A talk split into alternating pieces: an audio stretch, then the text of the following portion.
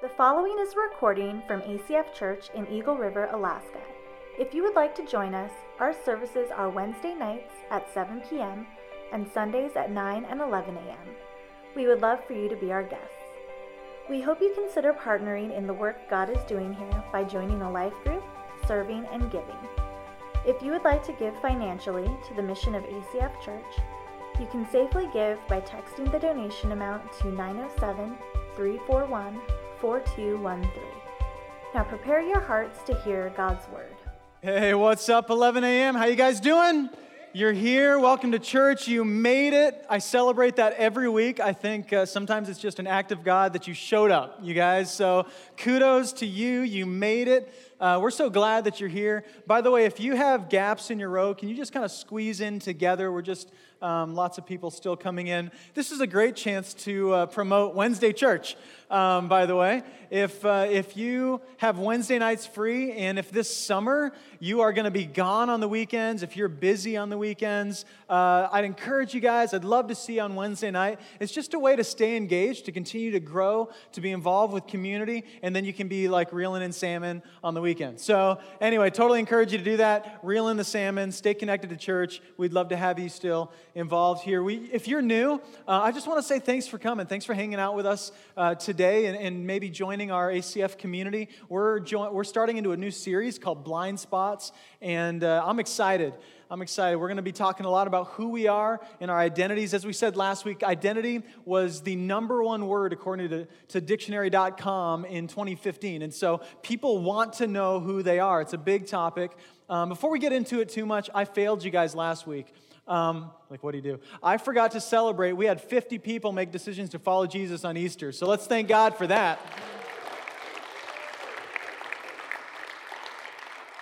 So good, so good. I mean, that's, you guys, I love it. That's what we're about. We're about life change.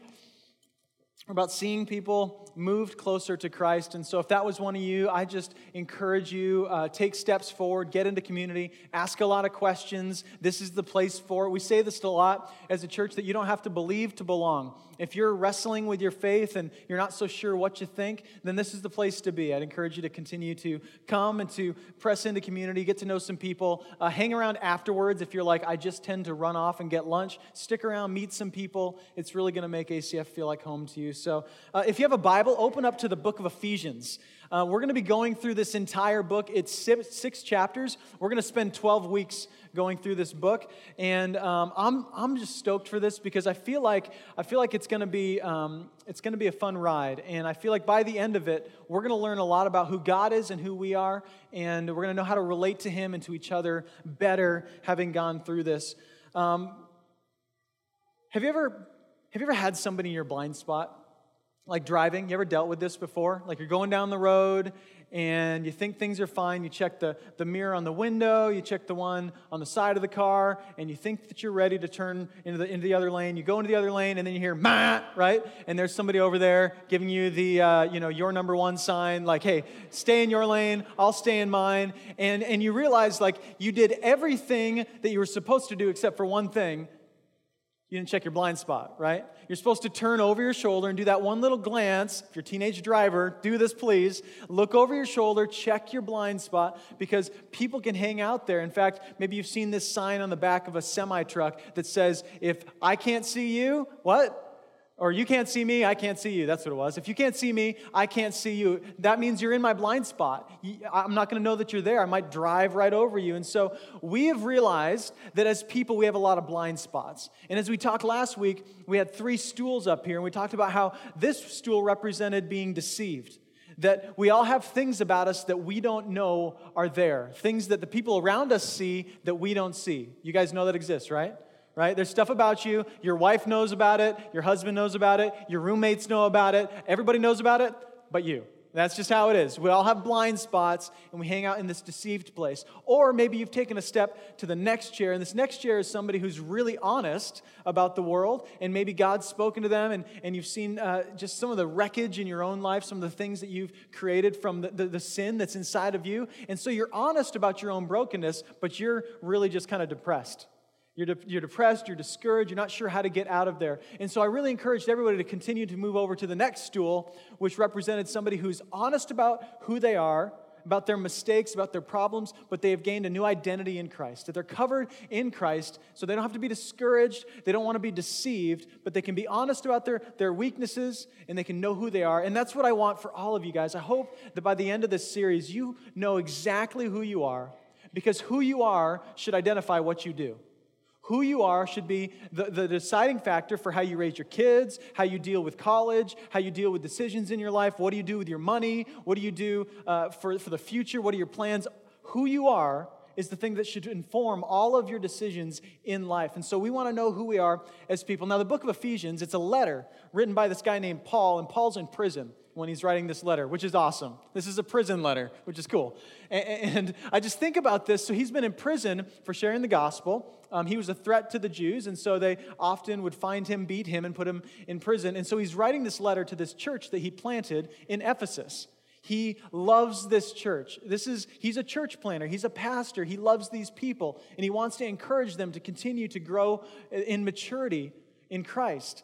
And I love this. I don't know how many of you would be discouraged if you were in prison, right? If you just left ACF Church today and you, you got out in the parking lot and they had buses lined out up there, you know, police cars in the parking lot, and they're like, hey, come with us. You're going to be in prison. How many of you would be like, I just came for the donuts? Like, I have no idea. I just got to be honest with you. I wanted some coffee. My buddy drugged me to church. I don't believe it. Like, Jesus who, right? I mean, if, if we're honest, if we're in a situation like that, some of us might deny that we want anything to do with Jesus. Paul is in prison for his faith, and he doesn't go to prison, to prison and just, you know, lay around and be like, oh, I'm so sad, here I am in prison. No, he writes a letter to his church. He continues to pastor from behind bars, which is awesome. I love that about Paul. Ephesus, if you don't know where it's at, is in modern day Turkey.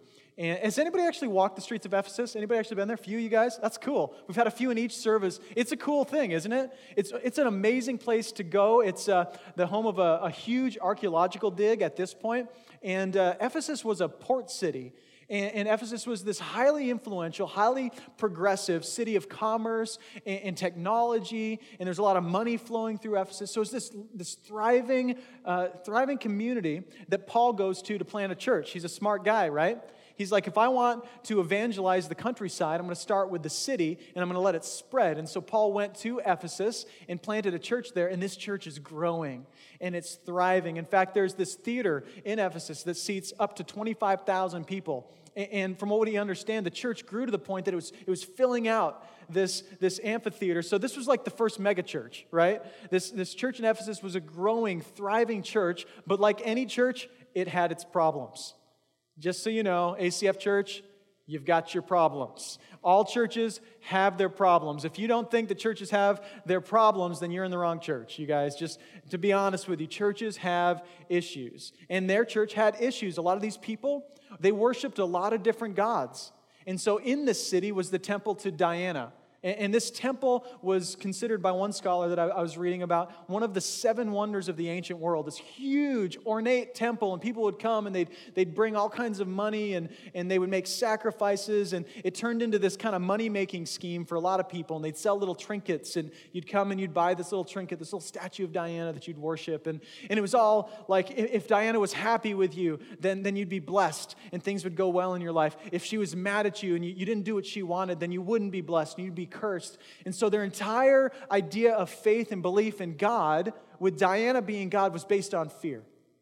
Now, some of you, you know what this feels like. Some of you, this has been your story when it comes to church and faith for a long time. Like you remember that maybe you had that pastor that one time that used to motivate with nothing but fear. Like if I can just scare you into doing the right thing, maybe maybe they'll do the right thing. If I can just, you know, hang hell over your head and be like, "Hey, you're going to hell if you do this," then that's going to motivate. And so for these people, it was all about that. It was all about fears. Always, you know, am I in? Am I out? Always worried about doing the right thing. So that, that was, that was uh, Diana, and that really shaped their culture. And, and for a lot of these people, they would have been tempted to just kind of plug Jesus in next to Diana. Like they would have been tempted to add Jesus to their whole, um, their whole set of gods, like just one of many different gods that they worship to try to, try to protect themselves. And, and maybe some of you have lived this way, where, where you just kind of take this, this faith, a little bit of that faith, a little bit of this religion, go to this church, go to that church. You know, you believe in all kinds of different things in hopes that maybe you're going to kind of power slide into heaven someday and you'll be good. You know, maybe one of those is true, so I'm going to be good. Whereas Jesus shows up and he says things like, I am the way, I am the truth, I am the life. No one comes to the Father except through me, except through me. So Jesus is the only way. And so here's what I want you to do: is we start off today. I'm rushing. I have a lot to cover and not enough time to do it. But as we start off today, here's what I want you to ask yourself is are you in Christ? Are you in Christ today? Where do you sit? And just kind of identify where is it that you're at today. The Bible talks about two kinds of people. That there are people who are in Christ, and then they talk about people who are in Adam. And it says this in 1 Corinthians 15, 22. For as in Adam all die, so also in Christ shall all be made alive. So he's drawing, this is Paul again, drawing this line in the sand, saying there's people here who are in Adam. And by saying you're in Adam, what he's talking about is, is the garden and how, you know, through Adam and Eve, sin entered into the world. And so you've got kind of what's called the first Adam. And so by his sin, we are all sort of recipients of that identity. Because there was sin in the, in, in, in the beginning, we all now have what, what's called this, this sin nature. And you've seen it before. It's come out, you know, when somebody cuts you off. You know, it's come out when somebody's in your blind spot or you're in theirs. It comes out, you know, when, when things don't go well in your life. You see, okay, yeah, I have sort of a, a, a nature. A, I'm prone to, to sin, to be greedy and, and to be lustful and to be angry. And there's things in my life that are not healthy. So that's to be in Adam. Then over here is somebody who is in Christ, somebody who identifies with, with Christ. And so Christ is often called the, the, the second Adam the second Adam. So by the first Adam, we are all made sinful. And so we're admitting that. Like, my identity is in my sin, and that's all I can do, you know? Over here is Christ, the second Adam. And by this Adam, we can be made alive. We can be given hope. We can be given a new identity. And if you're here and you're like, I don't know which one I'm in, I'm not sure, I'm not sure if I'm in Christ or if I'm, I'm in Adam or, or in the world. And I, I, guess what I can tell you is this to, to, identify which one you're in, what I want you to do is just look at your life and, and tell me, like, what is the one thing that if it were taken away would destroy you? What is the one thing? Like, the thing that you've given the authority to destroy you is probably the thing that defines you. So, what is it in your life that you've given authority to that if it disappeared tomorrow, you wouldn't know what to do with yourself? Or if it were taken away from you, you wouldn't know who you were anymore? Or I guess you could say it like this in more of like a positive light the things that drive you define you. What is it that got you out of bed this morning? Why did you even do it? Like, what are you doing here? What's the point? You got out of bed, you brushed your teeth, you know, you got in the car, you made it to church. Why do you live? What is the thing that drives you? Why are you going to do it tomorrow? I hope you do it tomorrow. Why are you going to do it tomorrow? And by identifying the why behind your life, you're going to identify whether you are in Adam or you're in Christ. And what I want to talk about today is that you can move from being in Adam to in Christ. And when you're in Christ, it changes who you are. Let's pray together. Jesus, thank you so much for your word. Thank you that uh, we can gather here safely under, underneath one roof and open your scripture and ask you to speak to us. God, I pray that we could be fully present here for a few moments. God, I just ask that you would intervene in our lives. We have so many things that we don't see. God, I confess, I know there's a lot about me that I don't even recognize yet, God, that you want to work on, that you want to change about me. But God, I just pray for everyone in this room that we could leave today being in Christ, fully covered by you and identified by you. We pray it in Jesus' name. Amen. Amen. So, Ephesians 1 is where we're going to be. If you want to open up your Bible to that, you can also open up your smartphone. I'll just assume you're reading your Bible and not surfing Facebook. But um, if you do, just again, check in and uh, say something cool about my hair. That's what I keep saying. Just say something cool about my hair. Um, you're like, what's up with him and his hair? Anyway. Um, so, so, yeah, open that up. And also, if you, uh, if you want to download the ACF Church app, that's also got the verses right on it. So that's on Android and iPhone. So just go to, go to the App Store, download that and follow along with us. But up on the stage, we've got a mirror. And the mirror is going to be a bit of a metaphor throughout this series for how we view ourselves and, and, how God views us. Now, Ephesians is split up sort of into two halves. The, the first half talks a lot about who God is. And how we should view ourselves in light of who God is and how God views us. And so it's a lot about who God is. And then the second half of, of Ephesians is then how should we live? What do we do with this new identity? What does it mean to be in Christ and in the world? And in your relationships and in your schools and in your workplaces? Like, what does that look like? And so on this mirror, I'm going to write um, God. Always the right answer in church, God. And one thing we know about who God is is that He is what? Love. God is love. So I'm going to write love like that about God. God is love. He doesn't act loving, He doesn't feign love. He, at his core, is identified with love. You and I, we're not love. Amen?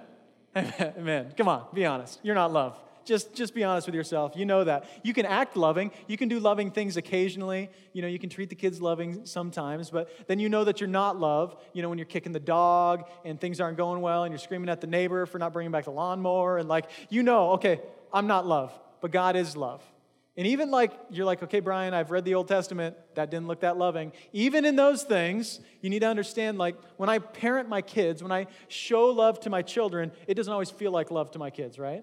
Children, teenagers, uh huh, yeah, mom and dad, that didn't feel like love. It, it almost never. Discipline almost never feels like love, but God is love, and in all of what He does, there's this grand picture that He's, he's got our best interest in mind. So we're starting with that about God. Ephesians 1, verse 1 says, Paul, an apostle, apostle of Christ Jesus by the will of God, to the saints who are in Ephesus. This is who he's writing to the saints, the believers in Ephesus, and are faithful in Christ Jesus Grace to you and peace from God our Father and the Lord Jesus Christ. Okay, so he first starts off by saying he's an apostle. An apostle just means somebody who is sent. Now, this is key because Paul sees himself not as somebody to sit in jail and waste away, but as a missionary behind bars, which is awesome. And so, for us as the church, what I, what I read into that is that we have that same identity. Like, we too are the sent, we too are those who are apostles. And you guys got to know this. Like, if you're just new to ACF Church or you don't really know kind of what we're about, we are a sending church. This is at the very core of who we are, is that we are missionaries in our community. In fact, I went to a church once, maybe we should do this, who had a sign on the back door, and when you left the church, it said, You are now entering the mission field.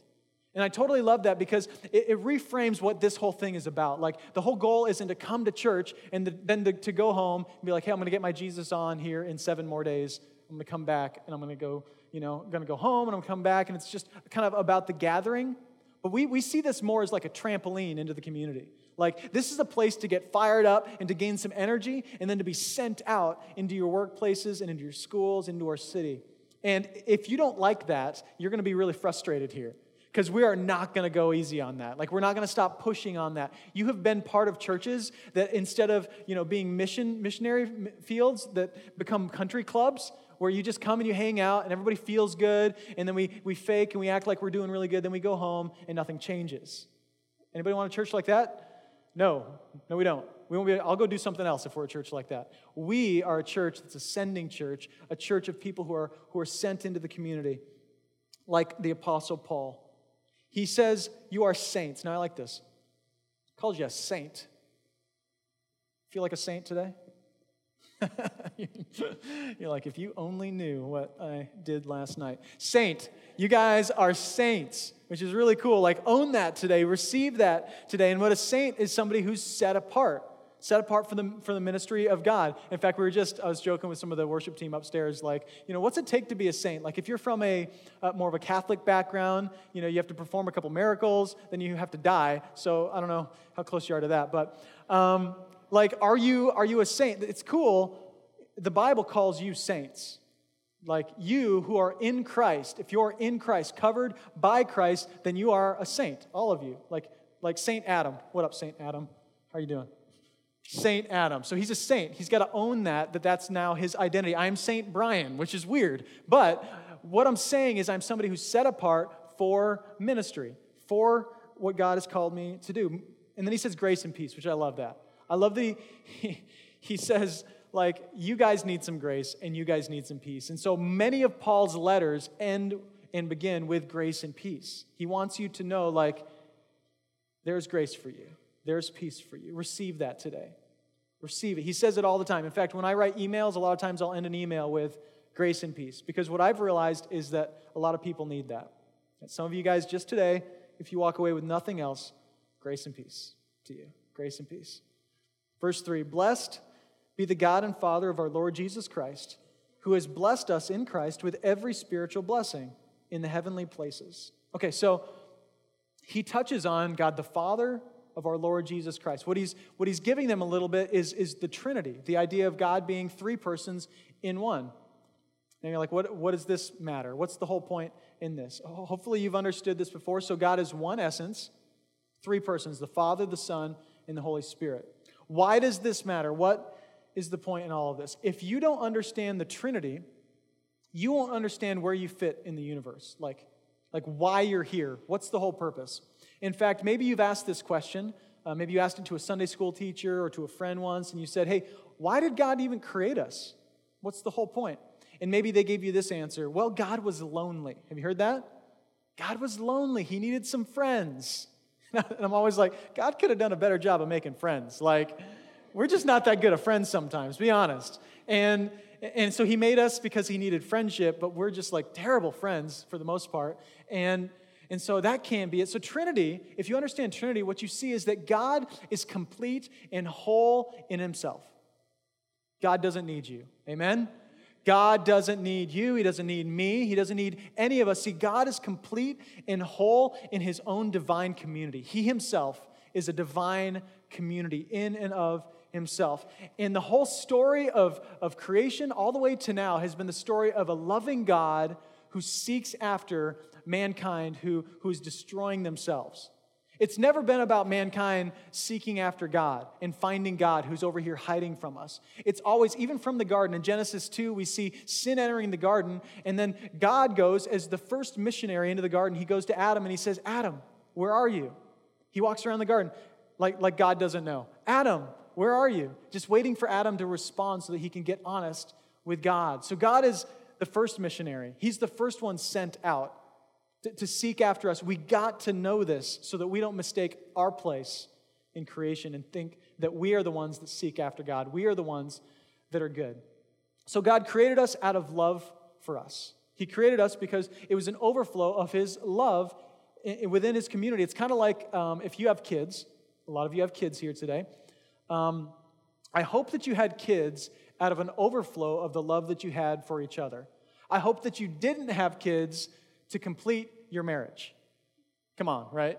Come on, you guys know. Like this isn't healthy, and maybe you maybe you did this, and you're like, "Yep, uh, busted. It was me." Or maybe you've got friends that did this, where that you know the marriage wasn't really working, and they were struggling. And they were like, "You know what we need to do to fix our messed up marriage? We need to in- introduce children. That's gonna fix it." It's it's all the parents that are laughing. They're like, why would you think that? But you do, because you're like, maybe we can just kind of complete ourselves with kids. God doesn't do this. God doesn't do this. He is complete and whole and at peace with himself apart from us. See, God isn't lost without us, we're lost without God. That's an amen, right? God isn't lost without us. Thank you, Jesus, that we don't, we don't worship a God that is up there insecure about what we think about him.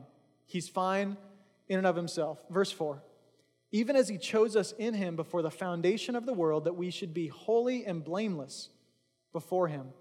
In love, he predestined us for adoption as sons through Jesus Christ, according to the purpose of his will, to the praise of his glorious grace, with which he has blessed us in the beloved. Okay, so I love this. He says that he chose us. We're chosen. We're chosen. And then he also says that we are holy. Now, it's important to note before we get too much further is there's, there's this thing in history called the cross. Hope you've heard of it. You heard of it? I hope so. So, the cross, if you came Easter, you heard a lot about it. Easter's all about the cross. And the cross is a story of God Himself putting on the flesh of humanity, coming to earth to save us, to give us holiness, to make us right before God. And so when we're in Christ, because of the cross, because Christ paid the penalty for our sins, we can be made right before God. He chose us because He loves us. not because we're good, not because you did anything worth choosing, right? Not because you like put a couple dollars in the plate last week, not because you know I'm a I'm some kind of amazing speaker at church, or not because like you uh, went to seminary, or because you had Christian parents, not because of any of that. God chooses you, for God so loved the world that He gave His Son. That if we believe in him, we would not perish. So that's what he says. He chooses us, he chooses us, and he chooses us for his glory. This is so good. It's so important to know this. He chooses us for his honor and his glory, not for our glory. This is so important. Because when you get this, it gets why you get why we do what we do in church. Like, have you ever wondered why we sing every week? What's the purpose of that? Like, why do we do that? In fact, a lot of men in the room, you guys struggle with that, really? You're like, I just I have a craving for coffee at like 40 minutes into the service every week. I don't know why. Got to get some coffee. So it's like that's because it's awkward, and I totally get that. Why are we singing in church? We don't sing anywhere else in, in all of our culture except for at church together in baseball games, right? So why do we do this? What's the point?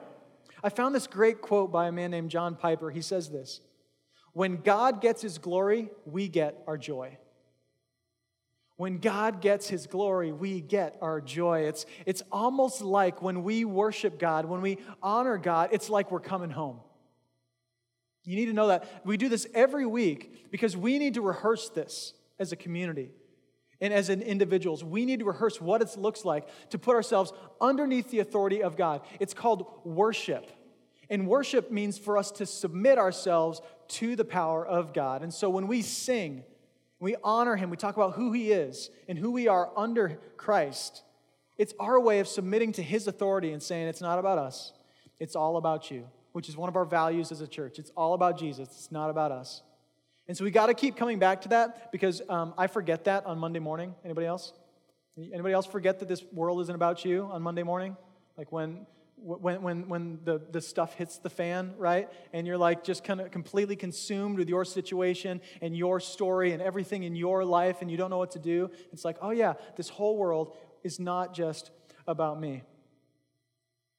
I love that. When God gets his glory, we get our joy. Verse 7 In him we have redemption through his blood, the forgiveness of our trespasses according to the riches of his grace which he lavished upon us in all wisdom and insight, making known to us the mystery of his will, according to his purpose which he set forth in Christ, as a plan for the fullness of time to unite all things in him, things in heaven and things on earth. So, lots of poetic language there, lots being said there. He says that we are, you need to know this, forgiven and redeemed. Forgiven and redeemed. Again, by way of the cross, he's, he's telling this early church, this, this, a lot of new believers, hey, you guys are forgiven, you are redeemed by the blood of Christ. Forgiven your trespasses, those are sins, things that, things that you weren't supposed to do that you did by his grace, which he lavished on us. I love that term. Like lavished means to just kind of bucket loads of grace. That's what your life is when you're in Christ. Just like bucket load. You wake up in the morning and it's like God's like, here's a bucket load of grace for you today. You know, you're eating lunch, bucket loads of grace for you. You know, you're at work and you're typing away bucket loads of grace. This is how you live. Just bucket loads of grace from God. Is that the God you know? You see him that way? This is important that we, we get who this God is because it's going to change how you feel about yourself and the way that you see your role in this world. So when you see God as the God that lavishes grace, forgiveness, that you are forgiven and you're redeemed, it changes. And, and this is cool. Uh, when you think about who's writing this, this is Paul. He's in prison, which is not where he used to spend his time. Like, this isn't a guy with this rowdy past. Like, he just kind of finds himself in prison. This guy was this religious nut job. That's who Paul was. He was this religious crazy man that was running around killing Christians you know, in the name of his religion and his belief. He thought he was doing the right thing. And so then God like knocks him off a horse, blinds him for three days, which is kind of what it takes for some of us because we're really hard-headed to get the, you know, to get the truth that's right in front of us. And then all of a sudden his eyes are opened and he sees that he's missed the point.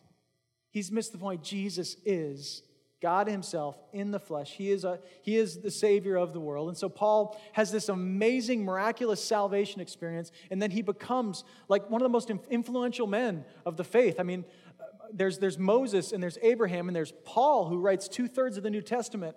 But that's his story. Do you think he understood forgiveness and redemption? Do you understand it?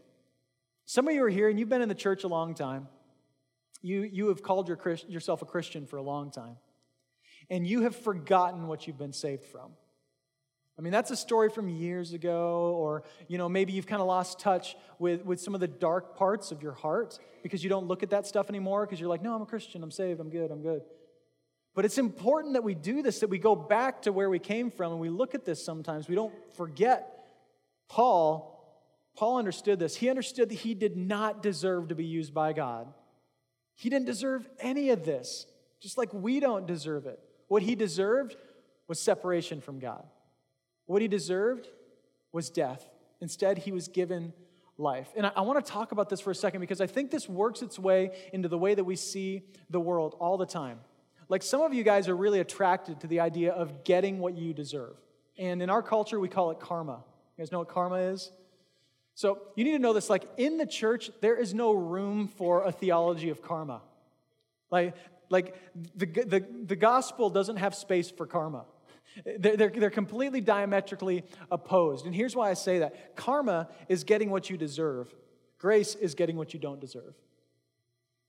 God is not a God of karma. Amen?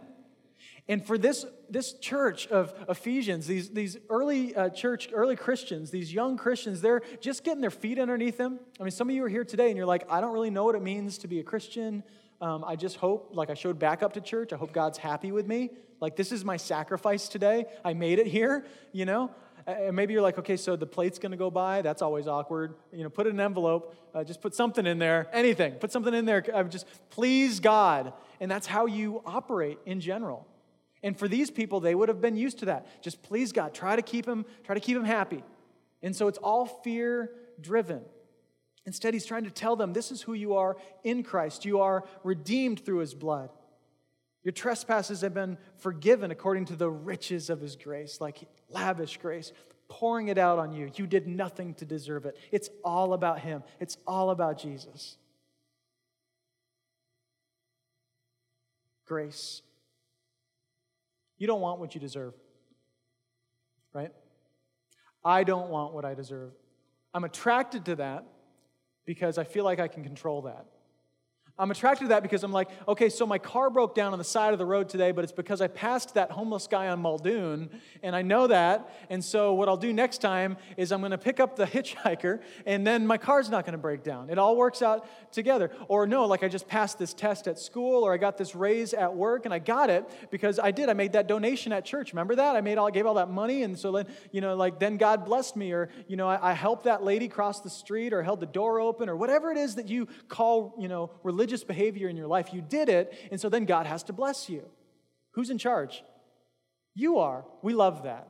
We love that. But the problem is, the problem is we don't want what we deserve because even those, those little things, Paul says later, he says the, the most righteous of deeds are like filthy rags before God. Worthless. The best thing that you did, that thing that you're like, that was when God was totally stoked on me. That thing, filthy rag, worthless. Totally worthless. Not that it doesn't have value. Certainly, you should be obedient to God and do things that God calls you to. It has value, but in the eyes of God, it doesn't make you right before Him. Only Jesus. Only Jesus does that. This is hard. This is hard to receive. You will either live as an entitled enemy or a forgiven friend of God.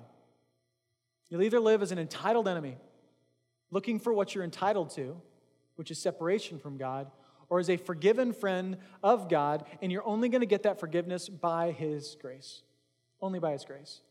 Now, every year we, we do what's called Impact Eagle River, which is um, just a kind of a service day. We cancel Sunday morning church um, in this room, and we go out and we are the church in our community.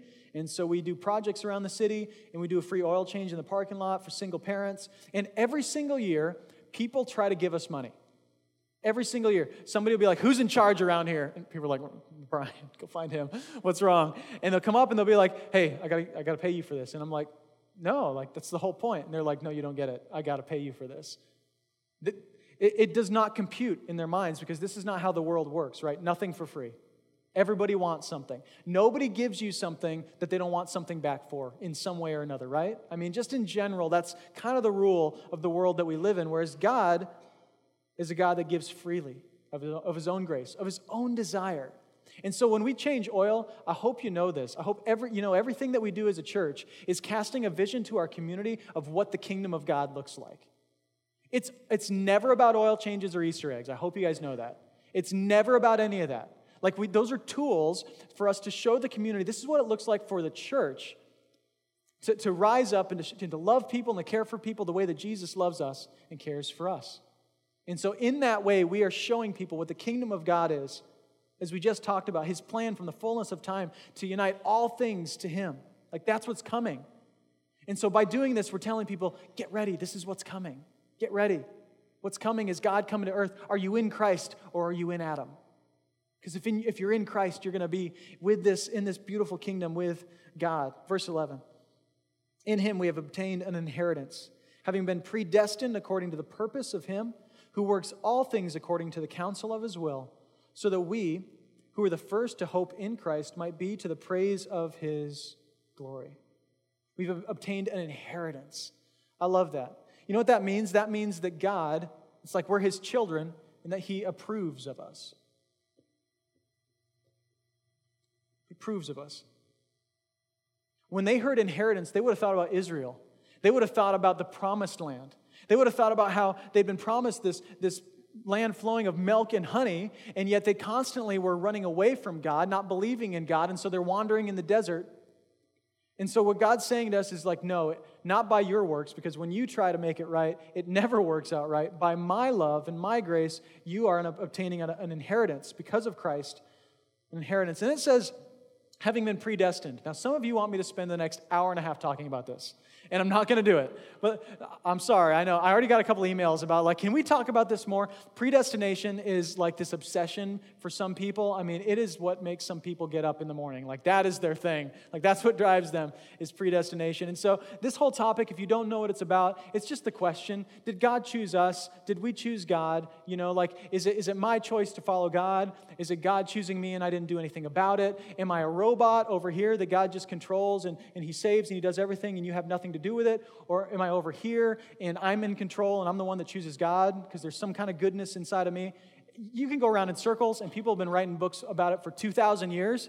But here's my deal here's my rule you can argue about predestination for an hour, but for every hour, you need to lead one person to Jesus. That's my rule, okay? So if you go home to your small group and you want to argue about it, then every one of you need to lead one person to Jesus because here's the thing you don't want to miss the point. You want to come back to the point, which is that God chose you and you're not worthy. Own that. Believe that today. Believe that, and then you need to respond to that. What does it mean to respond to, like, okay, Brian, you're saying God chose me. What do I do with that? Where do I go? To talk about that in a second. So don't get off in the weeds. Don't get too lost on any of this. Make sure whatever, if, just side note, if you're going to argue about theology, make sure whatever theology you argue about leads you to love people and love God more. Okay? Because God forbid we become a church that has all kinds of knowledge that doesn't love people well.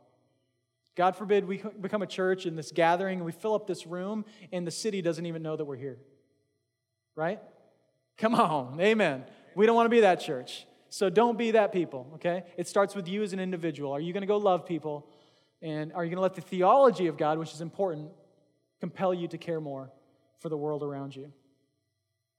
And then he says this about us, which I just love, and we're going to close out here. It says that we be to the praise of his glory. That we would be to the praise of his glory. What I get in that is like that God is cheering for us. Cheering. Now, does that matter? Is that important to anybody? Like, when I read that, that we're to the praise of his glory, it's like you're the apple of his eye. It's like when God looks at you, he's just proud of you. By, way, by the way of the cross, because of Jesus, when he looks at you, he's just proud of you. How many of you need some, somebody cheering for you, right? You need to feel like somebody's in your corner once in a while? Like, how would you be like if you woke up tomorrow morning and I'm there and I'm like, You woke up, yes! And you'd be like, Why is the pastor in my bedroom? But that'd be weird. And then like you're, you're brushing your teeth and I'm like, you're brushing your teeth. You're so good. That's awesome. Then you, you know, you're walking down the hallway and I'm like, yay, you're to go to work. And, you know, you're getting out in the Honda Civic and I'm like, you got in the Civic. And, and, you know, you got somebody cheering for you all the time. And some of you like, nobody's cheering for you and you're struggling. I mean, you really are. I, I get how it feels sometimes where you don't feel like anybody's for you. We just talked about this. God in his own divine community, three in one. He's for you, he's cheering for you. So you always got three people cheering for you. And that may seem kind of like silly, like why are we playing games like that? It's not. It's God himself is cheering for you as his child, covered in the blood of Christ, just full of value, full of the, the image of God, covered in his grace. He is cheering for you. Now, here's what we need to do. Over here, I'm going to put Brian. You can put your name if you're not Brian, but this is me. Okay? So over here is me. Now, this is where it gets hard. Now, some of you can hear all of this, and you think, okay, so when God sees me, when He looks down, heaven looks down, He sees me, He sees, you know, something that's loving. I'm a saint, I'm chosen, I'm holy, forgiven, redeemed, approved, cheer, you know, He's cheering for me. Like, all of this is, that's cool. But my wife, she talks to me about this all the time. Every Sunday I go home, she's like, Brian, that sermon was amazing. Every Sunday. Isn't she awesome? Brian, that sermon was so good. And I'm like, thanks. Come on, you got somebody in your life, somebody's mom is always telling you that you're awesome, and you're like, that's cool, mom, whatever. Like, you just blow it off, right? It doesn't, it's lost its value in your life. And so it doesn't really change anything about the situation. You're just like, yeah, that's nice, whatever. And so I feel like that's how we view God. Anybody there? Like where you're like, okay, God, that's cool. Um, you love me. You think I'm a saint. You chose me. Whatever. But when it comes to you looking at yourself in the mirror, do you look at it and you are you like, you're like, I love, I love myself. Now, some of you, you're like, that sounds like self help. Listen, here's why it's not.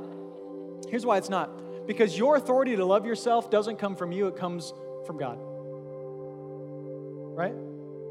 Otherwise, all you have the power to do is just to keep saying to yourself, I love myself, I'm a good person, I'm a good person. And that's all self help does for you. Is by your own authority, you're trying to tell yourself that you have value, and you realize, I'm not the one that needs to give me value. At some point, you realize somebody else it needs to come from somewhere else. And, and, and you're searching for this from relationships to friendships to your job to all kinds of things. Like, somebody give me value. The only one that's going to give you sustainable value is God. And He says, I love you. So you get to look at yourself in the mirror and be like, okay, I can love myself, not because of me, but because of Jesus, the cross. I'm a saint. Okay? You're set apart. So when you wake up in the morning, you look in the mirror, it's like, I'm different. I'm different. Are you different? Are people in your life, if you're a believer in Jesus, are they like, that guy's different? That girl's different. Look at how they care for people. Look at, look at how they carry themselves. Look how they respond in a situation where, where there's a need around them. They just do it. They just meet it. They don't even, they don't even think about it. They're set apart, chosen. Some of you need to wake up every morning and, and re choose yourself because you spend a lot of time wishing you were somebody else. You spend a lot of time surfing the, the Facebook, right? Being like, oh, their life is so awesome. And, and in fact, I just read another study that said, like, I forget the percentage, but just, just that Facebook leads to high percentage of, de- of depression in our society today because we're always comparing uh, everybody else's outsides to our insides, right? And we're like, okay, my life is never good enough. You need to choose yourself again because if you don't choose yourself, you're going to miss out on all the things that God has given you specifically to do in the world around you. You need to be you. We need you to be you. I don't know your friends. I don't know your sphere of influence. I don't have the gift that you have. I need you to do what you do so that we can do what we do. Think of a church of everybody doing what they're supposed to do. That's a church that's on the move, right? Holy. This is important. This is where it gets into your business, right? So, holiness is something given by God. When He looks at you, He sees holiness. That's cool, right? That's cool. When God sees me, He sees per- perfection, holiness, because of Jesus, because of the cross. Cross. So when you when you look at yourself in the mirror, you got to see holiness. So when you own this, what that means is that's going to change what you do later on today. Go out to your car and look in the mirror and see, like, okay, I'm holy. That means that what I do needs to be different because who you are should identify what you do, right? Who you are will identify everything that you do. How much better is this than fear? Anybody? It's better than fear, isn't it? Like when you just own this stuff, then you can just be these things because it's who you are. You're not faking it, it's just what you are. Forgiven and redeemed. Call it F and G because I don't want to write them. Forgiven and redeemed, okay? You, may, you might need to forgive yourself for something from 20 years ago or from 10 minutes ago. And some of you have forgiven yourself, but you've never moved on. Redemption means to take the broken things in your life and to see beautiful things come out of them. And that's pretty cool when God does that. That's pretty cool. When God takes a, a, a broken situation and makes it awesome. Approval? What if you were to wake up tomorrow morning, instead of living God, for God's approval, you could live from God's approval? Wouldn't that be cool? Instead of being like, well, if I just give enough, do enough, serve enough, say the right things, I stop cussing, I, you know, start quoting Bible, Bible verses to my coworkers, and maybe God will approve of me. No, He approves of you. Look at yourself in the mirror and say, God approves for me. Cheering.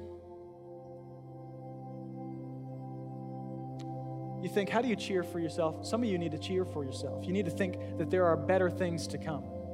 There are better things in your future. That the, the, the plan that you have had so far and, and the, the trajectory of your life can change. You can think that like there are new things to come, that God has better things for you. I believe He does. I believe as you live out this identity in Christ, that there are going to be new, amazing things that you're going to be a part of. But until you remember who you are, or if you're in Adam today and you have identified with your sin, if you're honest with yourself, you're like, what drives me, Brian, is not God, is not Jesus. I am not covered in grace. I have not received it. I have stiff armed God for my entire life. If that's you today, you don't have to leave here that way. You can own this today and you can believe this not because you said it, but because God says it. Amen. Love you guys. Thanks.